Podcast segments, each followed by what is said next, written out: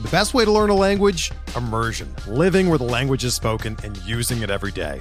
But if that's not in the cards this year, you can still learn a language the second best way, and that's with Babbel.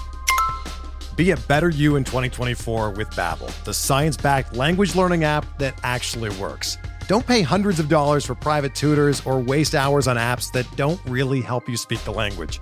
Babbel's quick 10-minute lessons are handcrafted by over 200 language experts and help you start speaking a new language in as little as 3 weeks. Babbel's designed by real people for real conversations, and their tips and tools are approachable, accessible, rooted in real-life situations and delivered with conversation-based teaching so you're ready to practice what you've learned in the real world. Here's a special limited time deal for our listeners.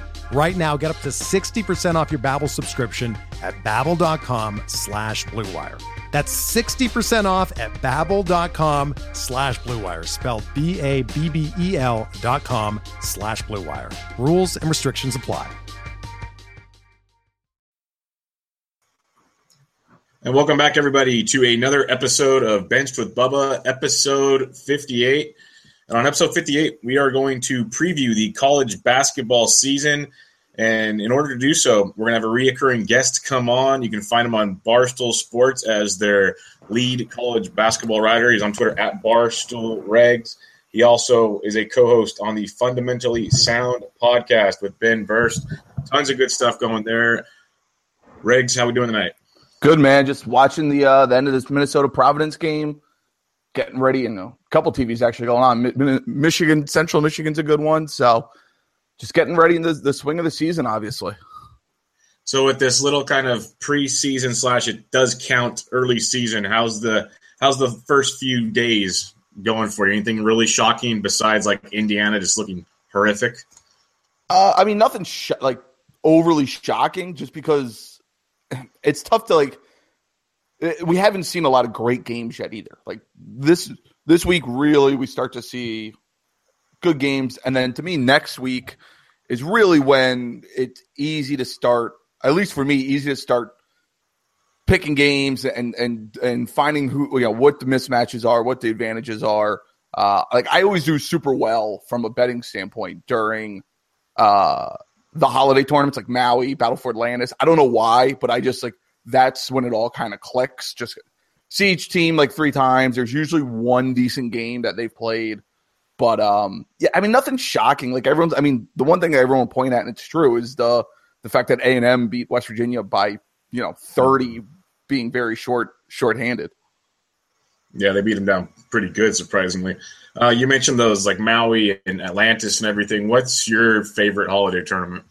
Like I've always been a Maui guy, just because it's it's always been the one. But like Battle for Atlantis has been better the last couple years in Maui in terms of just, and it's all luck because you know you schedule a little bit out in advance. You don't really know, and they've just gotten lucky that they've had kind of better teams that year.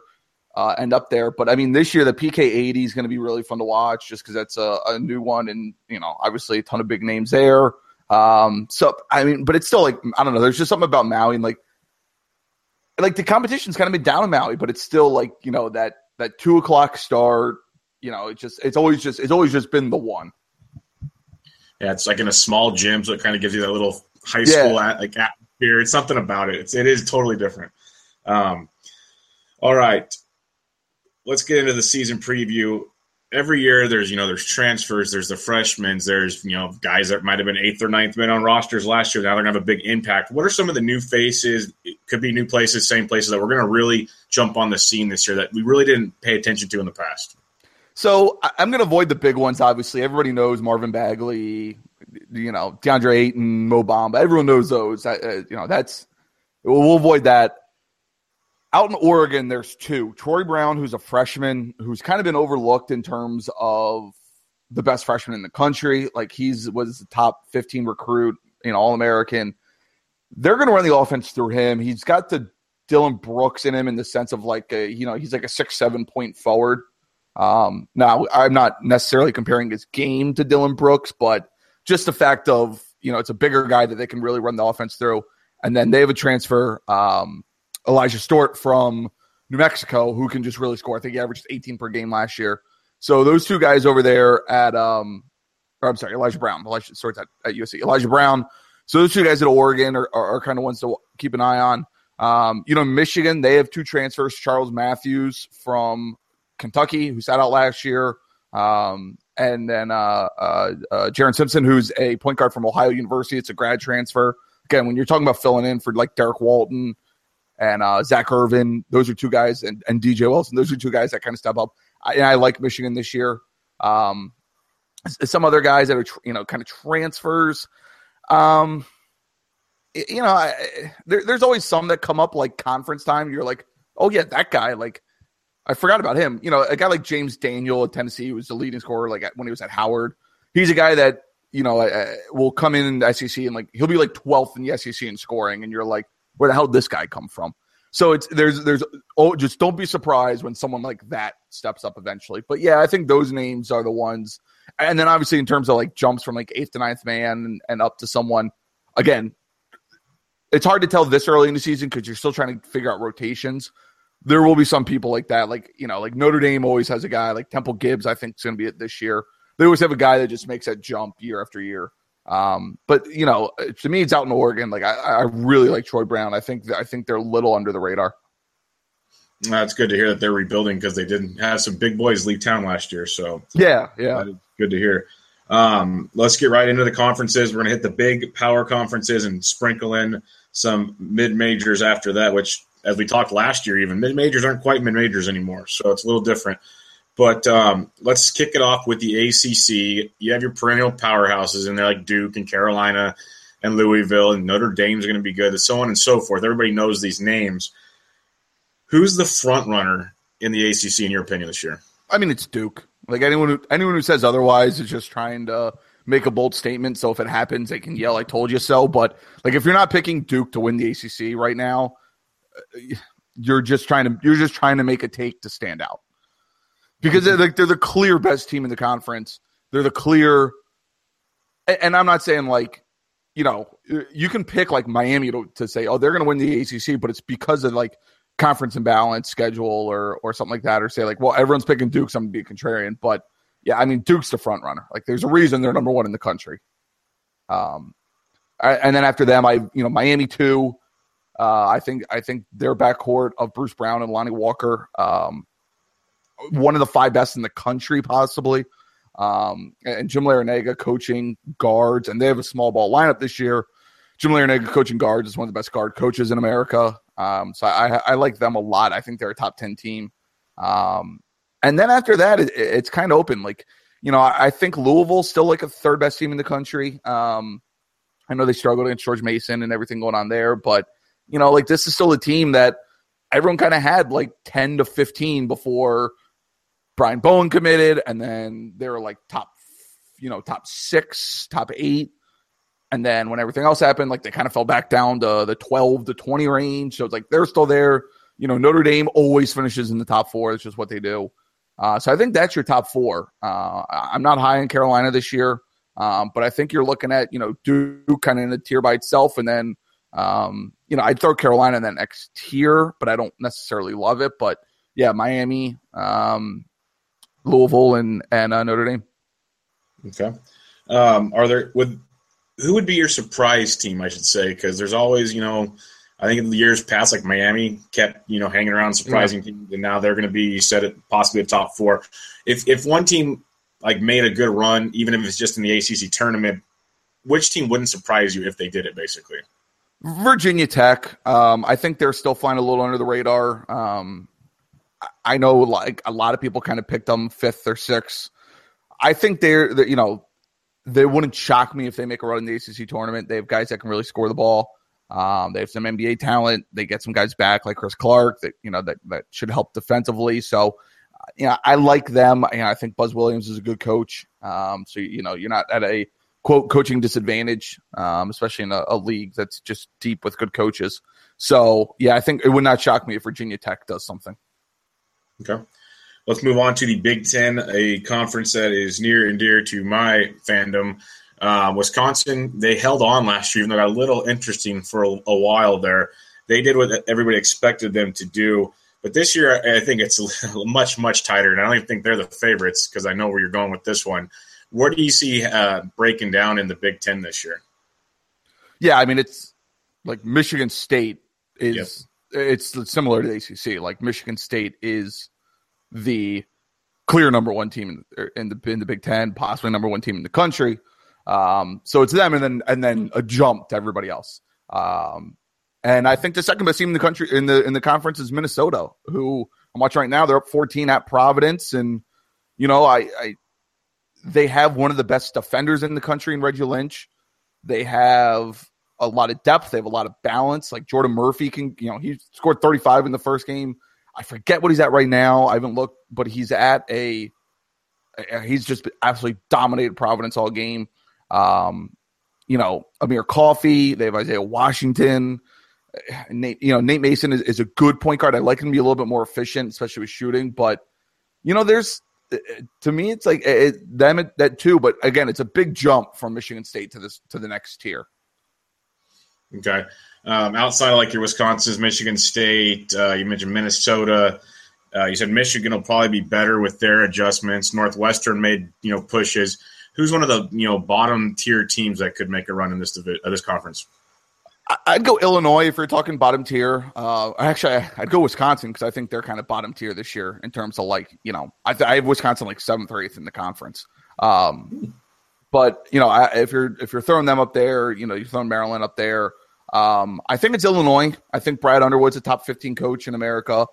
Again, you're t- speaking of guards. He has three guards to work with, and we've seen what he's done with guards at you know, Stephen F. Austin and, and last year with Jawun Evans. Um, you know, he excels there. And he has that with Mark Smith, who is Mr. Basketball in Illinois, uh, Mark Alstork, who is a grad transfer, and um, Te'Jon Lucas, who's a sophomore. So, yeah, I think, again, it's a long shot, but I think that if you're talking about a, a, a team that, you know, maybe wins two games in the Big Ten tournament or something like that, gets to the semis, I think Illinois has that capability. Cool. Let's go to the SEC, always known as a football conference, but each year they seem to get more and more, you know, talent coming through there in the yeah. basketball area. And you can tell this year, uh, everything I've been reading, and obviously you know way more than I do, that it, it's pretty deep this year. So what are we looking at in the SEC besides Kentucky as normal? Yeah, so you know, I don't even think it's like Kentucky as normal this year. Um, That's great to hear. And and I and I felt that way, you know, even before the first two games of the season. Like you know, I still pick Kentucky to win it just because I'll roll with the most talent, which is what they have. Um, but you know, Florida, the, you know, Florida this year is a, a, borderline top ten team. Alabama, assuming Collin Sexton is going to play the entire year, they have enough talent to, to get up there. Texas A&M, we saw what they've done, where what they did to West Virginia, and that was without their starting point guard and without their best player in, in Robert Williams and and JJ Caldwell. Um, you know, and, and then you get into like Arkansas, who is an NCAA tournament team who probably should have beat, honestly, probably should have beat North Carolina last year in that round of 32 game. Um, mm-hmm. You know, that, you know, they're there this year. Missouri has all this young talent. So it's, it's deep, man. Like I, I don't think it's Kentucky and everyone else. I think there's about you know four or five teams that are all kind of very similar. Kentucky's one of them, obviously, but it's a uh, it's deep. Yeah, I was going to ask you about Missouri. That's one of the big you know talking points, and people are doing their previews for the SEC. And I was curious, this young talent you're speaking of, do you think it's young's one thing and talent is one thing? Is it is it good enough talent to actually make a run, basically? I, I mean, you never know. Just because it, it's I, I hate saying yes, they can make. I mean, they can make a run, but it's all based on matchups, and like we don't know what that's going to look like until you know March. But you know, there it's there. Like Michael Porter Jr. can play with anybody in the country. They're deep. You know, Jontay Porter's a good player. Jeremiah Tilmon's a good freshman. So like, yes, it's there. I, you know, can they make a run? I think so. I just, you know, I'm not comfortable saying.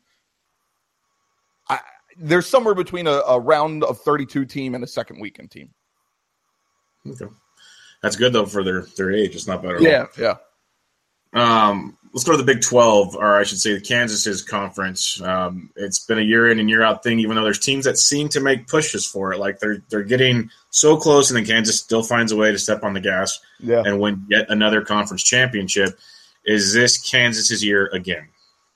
Yes, Yeah, I mean, it's and like I, you know, I think it doesn't get talked about enough what they do in the Big Twelve because the last what four years they're playing a round robin schedule, meaning the best team is winning because you're playing everybody home and home. So, you know, West Virginia's still going to give them fits like they always do. TCU's improved, but man, I, I like I like that Kansas team a lot, especially you know, like you mentioned the backcourt. Get Malik Newman in there. You, you know, you still have Devonte Graham, uh, you know, Svi Mykhailiuk, um, Mykhailiuk, I should say, and then, you know, yeah, it's Kansas's. Who's the second best team in the Big Twelve? I think it's still West Virginia. Like they get Esa Ahmad back uh, after the first semester. Jevon Carter, like I'm not I'm not going to overreact to a game in Germany against a top 25 team where you know neither teams have full strength or anything like that. So I still think it's you know I still think it's um uh, it's it's still West Virginia. And it's good you said that because we've seen it in college basketball year in and year out that it doesn't really matter how you start, it's how you finish. And if the talent's there, they're going to run it out. And you put a bunch of kids in Germany for an opening game, you never know what you're going to get out of them. So there's a lot to be said about that.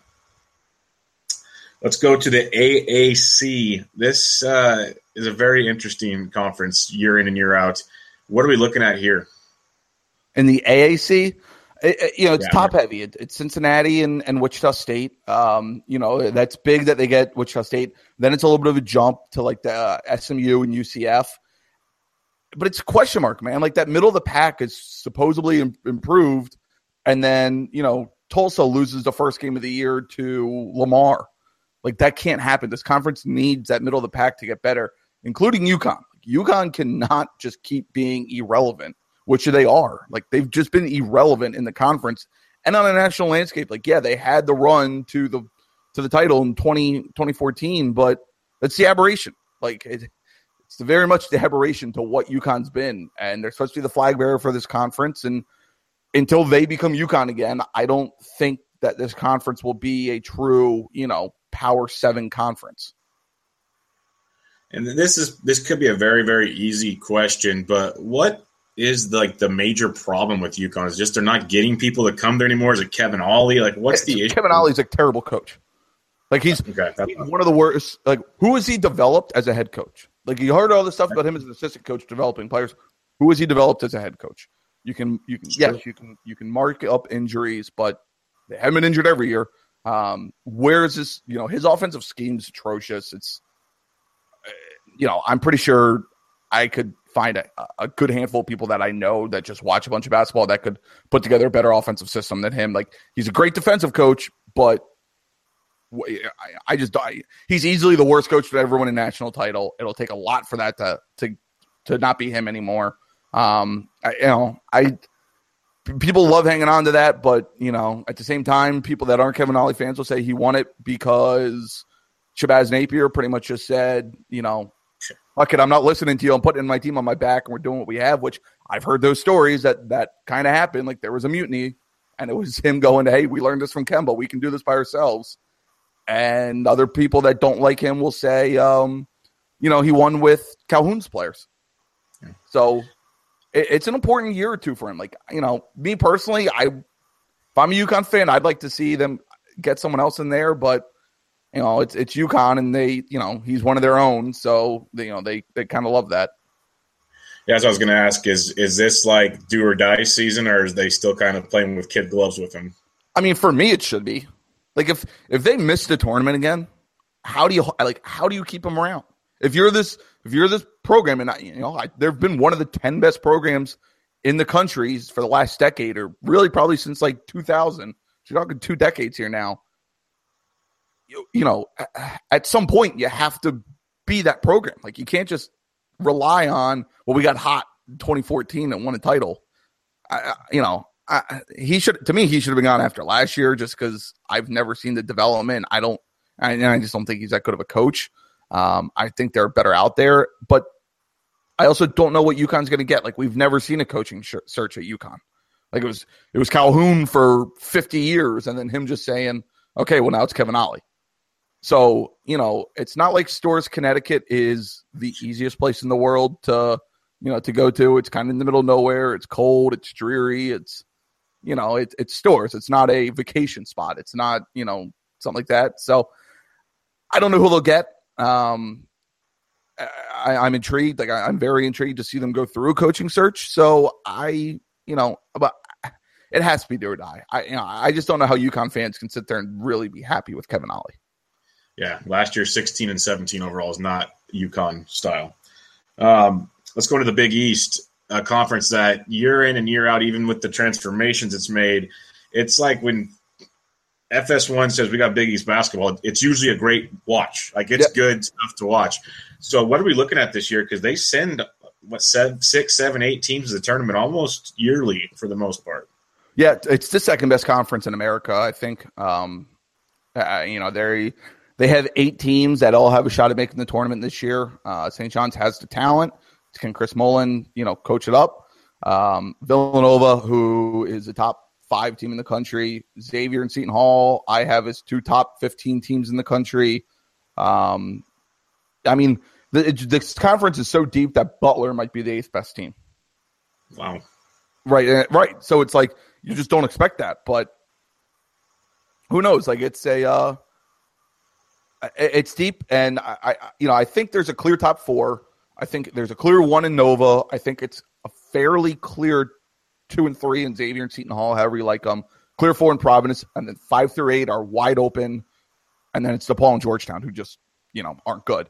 So I, I'm really intrigued because this game, this conference again, round robin. We get to see everybody play home and home, um, and there's gonna, I mean, there's not gonna be that many bad games in the Big East this year.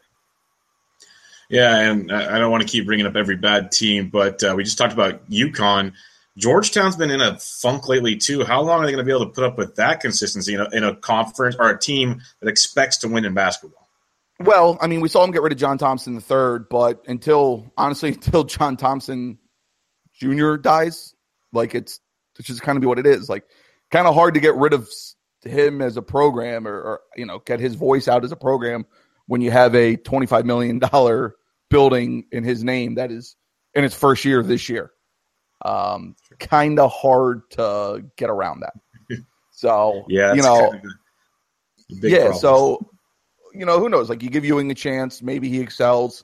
Um, uh, but until you know John Thompson Senior dies, uh, it's just kind of hard to to to ignore his voice. Makes sense. Let's uh, wrap up the big power conference. And I know that's a very dark statement. no, no, no, it's fine. everybody knows what you're, you're, trying to say. There. There's no yeah. biggie. Um, Pac-12. You already mentioned Oregon reloading. Arizona's always in the mix. Yeah. What are we looking for? Uh, no, no Lonzo Ball in town. So yeah, so it, it's it's it's a top four for me, and then then just a whole bunch of nothing and question marks the rest of the conference. Um, you know, Arizona, top four team in the country, really good. Uh, Allonzo Trier is a National Player of the Year candidate. DeAndre Ayton might be a National Player of the Year candidate, top five pick. Um, I, I, like them a lot. You know, they have a, strong freshman class, a good good experience returning. You know that I know Parker Jackson Cartwright catches a lot of heat. I give him a little bit of heat too for even like turn the ball over a lot, but he's a senior point guard. Um, like I mentioned, Trier.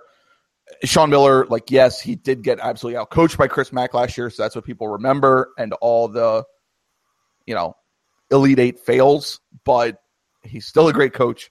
Um, and after that, you know, I like USC a lot, man. I think USC, even with De'Anthony Melton sitting out right now due to eligibility questions, they're deep enough to make a Final Four. Like mm-hmm. they're, I, I, think they're. I have them top six in the country right now. Um, I just put up my my top 25. I do mine every Monday as well on my blog, and I I had them six.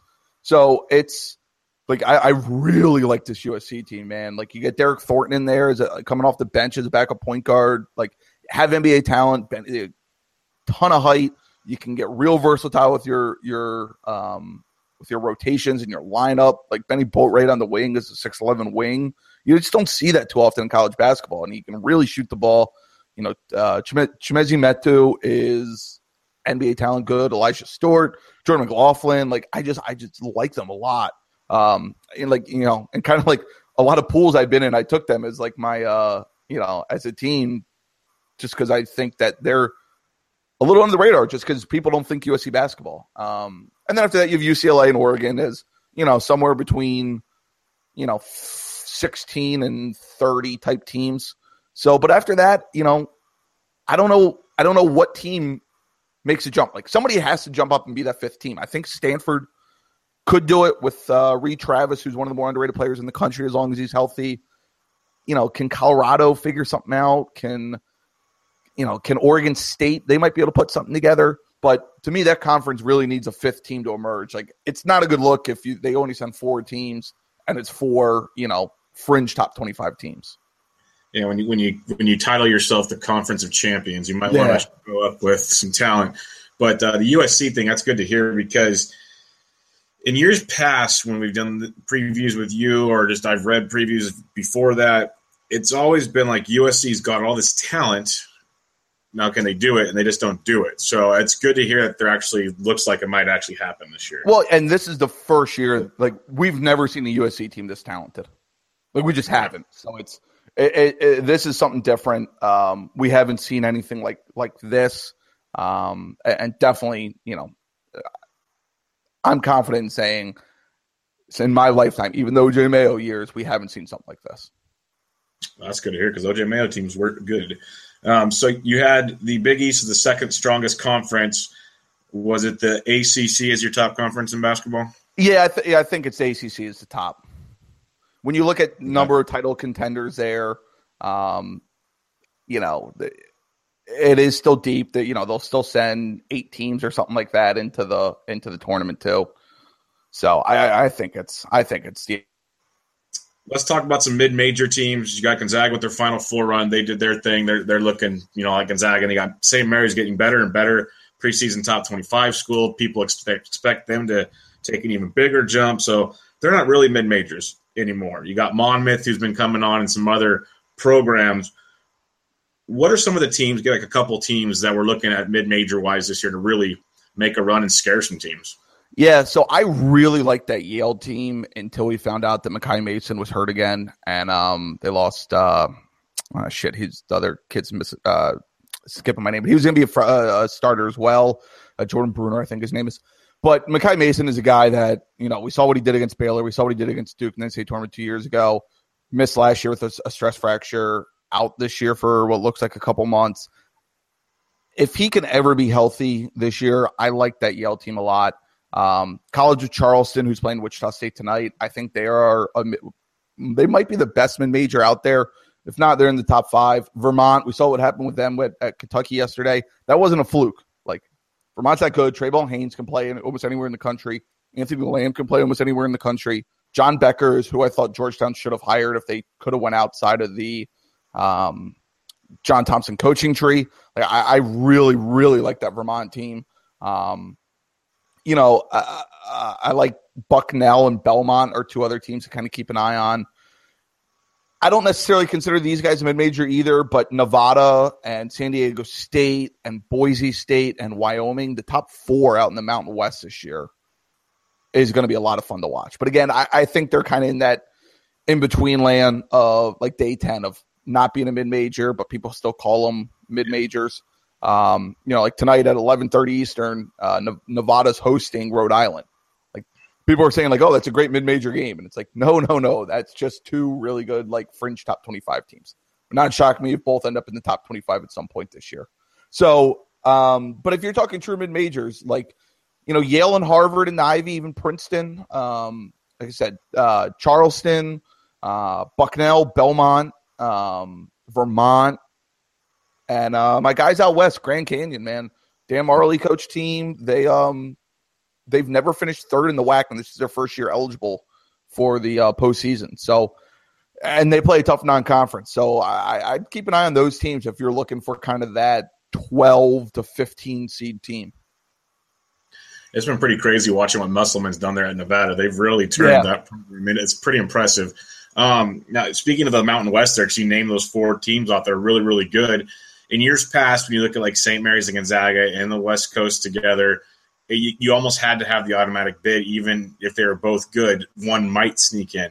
Mountain West wise, how many could possibly get in, or is it really you have to win it all and then hope, basically? So I, I think they can get two in this year, um, just because they play you know they play a little bit better schedule than like the WCC and and things like that. So you know I think you're looking at like Nevada and San Diego State would be my two picks to get in. But you know let's say you know any combination of those four, I would not be surprised to see um, two bids come from there.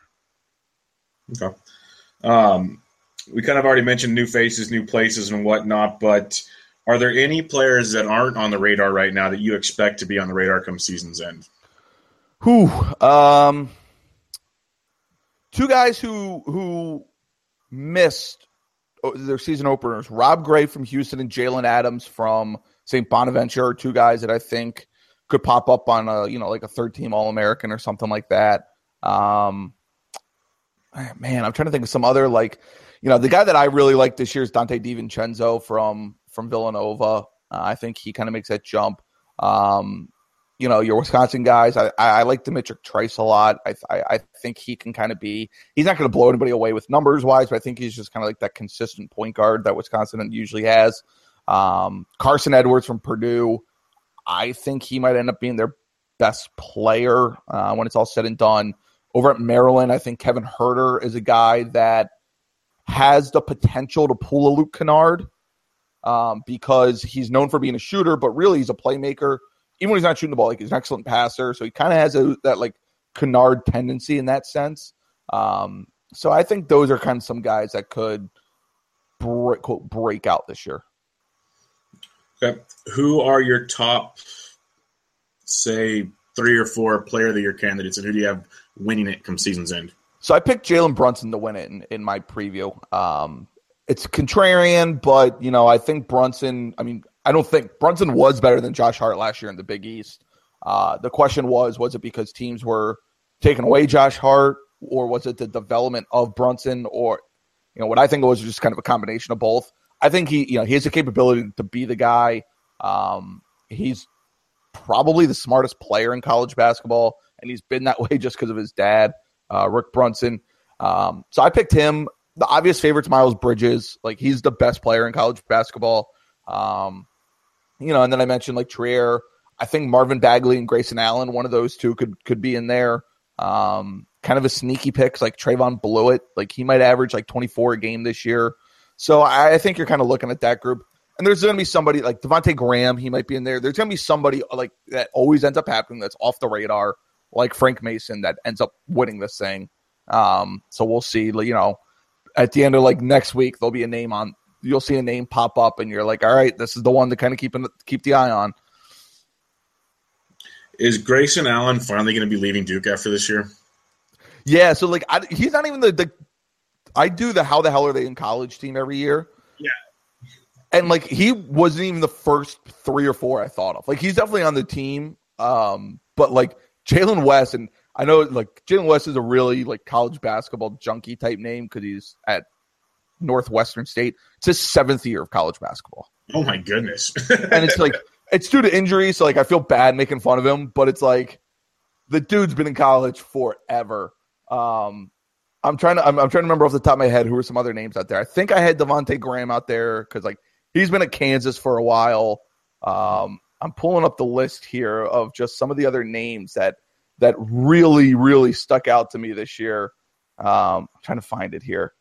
So he he's gone, but yeah, dude, like there's some other there are some other guys that have been in college. Connor Frankamp, that's who I was thinking of from Wichita State, the transfer from Kansas. Grayson Allen's going to catch a lot of heat for being in college forever, but there are some dudes that have been in college longer than him. It's just like Duke always has that guy. He's like their, he's like their Wojo right now. I'm just going to stick around forever, yep. so it sticks out. Um, Who's your surprise team that's not going to make the tournament? I honestly have no idea. Like I, I know it's a cop out, but it's not a bad thing. Like, like I keep looking thing. at it, and it's like I, I, you're you're not the first person to ask me this question. They're like, well, who in the top twenty five was um is not going to make the tournament? I'm like, well, I don't know because I wouldn't rank them in the top twenty five if I thought so. So True. right. So it's like I, I just don't know. Like there's going to be a team. Like there's going to be a team, and I just I can't figure out who it is. Um, you know, I, I am thinking, is there somebody like in the you know, 30 to 40 range that everyone's talking about that might not make it. But I honestly have no, I honestly have no idea because, like I said, if if I thought there was somebody, I wouldn't rank them in the top 25. Yeah, that that's actually one of the better answers I've heard when I've heard people ask that question is if I wouldn't have ranked them if I did. Right, like right. that's why like even in like football, you say, why are we doing rankings preseason? It's the same thing in basketball, and any sport. We're ranking them because they're supposed to be the best. Right. Like they're like, well, you're not high. Like like Purdue. Like Purdue's probably the one team that I don't have in the top 25 that a lot of people do. Well, I still think they're going to make the tournament. I just don't think they're one of the 25 best teams in the country. So it's like, Yeah. I, I, you know, I, I can't even think of a team that I'm like, oh no, like they're definitely not making it. That's funny. No, that- that's well said. No, I've never heard that answer. It's so true. um, okay, then who's your final four prediction and your champion in San Antonio this year? So I think it's going to be a little weird in the Final Four. Like it's it's it's very open this year in college basketball. I think you see two like names that everyone's kind of talking about now. What two of those? I, I'm not quite sure. Obviously, I'm to go I, Villanova and which and um and Michigan State will be my two picks for those those teams. And then I think you see a kind of a, a tier two, tier three type team. Um, to me, it's like Miami or USC and uh and then I think you see a team like a six seed end up making the tournament. Like that would not or the final four. That would not shock me this year. And I also think my other like quote hot take is I think you'll see a coach finally or a team finally get over the hump, whether it's Mike Brey, whether it's Sean Miller, you know, one of those teams, one of those coaches are finally going to break through. So I'll go final four of, and these are I do not think these are the four best teams. I just think something weird's going to happen. So I'll go, I'll go Villanova, Michigan State. I'll go USC and Miami. I'll go Got Michigan. four. Michigan State winning it. I got Villanova over Michigan State. Villanova, your winner. I like that. Yeah, yeah. Be a good game. Um, all right, let's ask a couple other questions that aren't really more preview stuff, but everybody knows the bombshell that dropped that kind of when you thought you had a couple more weeks to relax before the season started, really got your got you a little Yeah. busy. Yeah. Um, Adidas got uh, got in some trouble with Louisville, Arizona, and others. What's the latest and greatest coming out of that whole scandal? Honestly, no idea, and no one does. Like anybody who says they have some sort of scoop is a liar. Like, they're just saying it to make make noise out of their mouth. The FBI investigated for two and a half years without anybody knowing, and now all of a sudden people have sources in the FBI. exactly. Give me a damn break! Like you haven't talked to anybody. I forget who it was. There was some national guy. I, I forget who it was. It- I, I, I don't want to put it pin it on the wrong guy. I Yeah. think I thought it was Dan Wolk, Wetzel, but I, I might be wrong there. And there was like five weeks ago, and the tweet was a hearing that more news will be coming out. We'll hear something within two weeks of- about other teams. Well, we haven't heard anything because guess what? You talked to nobody. You just made an assumption, or you talked to some like assistant coach being like, "Yeah, we're all nervous. Well, something's gonna happen." Like, no, man. Like nobody knows. Like the FBI isn't. It's a, it's a federal investigation. They don't give a damn about college basketball. They don't give a damn about the NCAA. They don't give a damn about like anything besides trying this federal investigation. So, in terms of like what's going on, I have no idea. No, nobody does. The indictment happened, um, and I believe it's next week that more will happen in terms of like courtrooms and everything like that. I believe it's next week.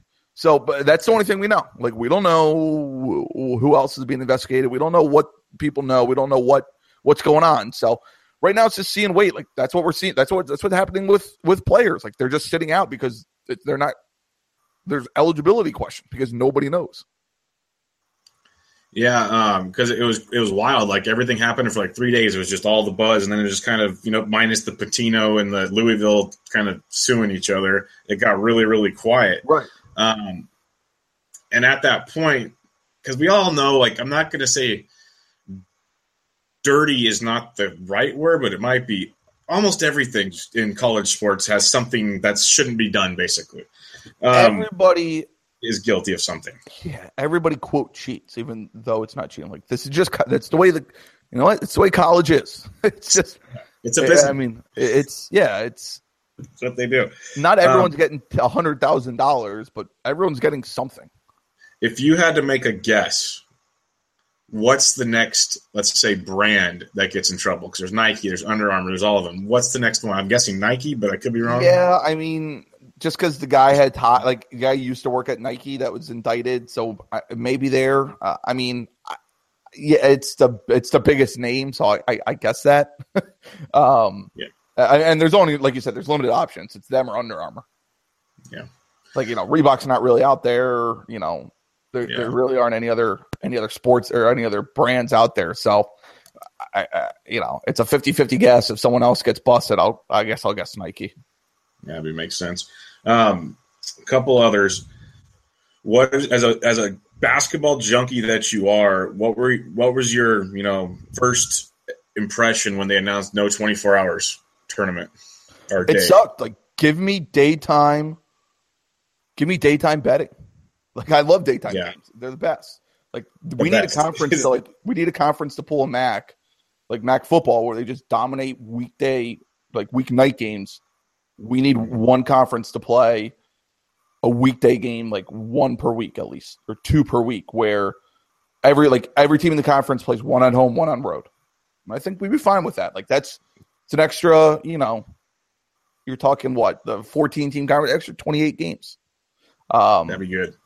so it, it just sucked, man. Like I, I always looked forward to it. You know, I always liked like the Manhattan playing at 7 a.m. or something crazy like that. So, you know, unfortunately, I, I understand it. You know, people weren't tuning into that. Like people like the concept of it, but people weren't tuning in. So I understand it. Uh, but it sucks. Yeah. And last question for you. Um, tell us a little about your Grand Canyon's uh, s- subject matter and kind of you're following the whole year with them. What are you kind of doing with this?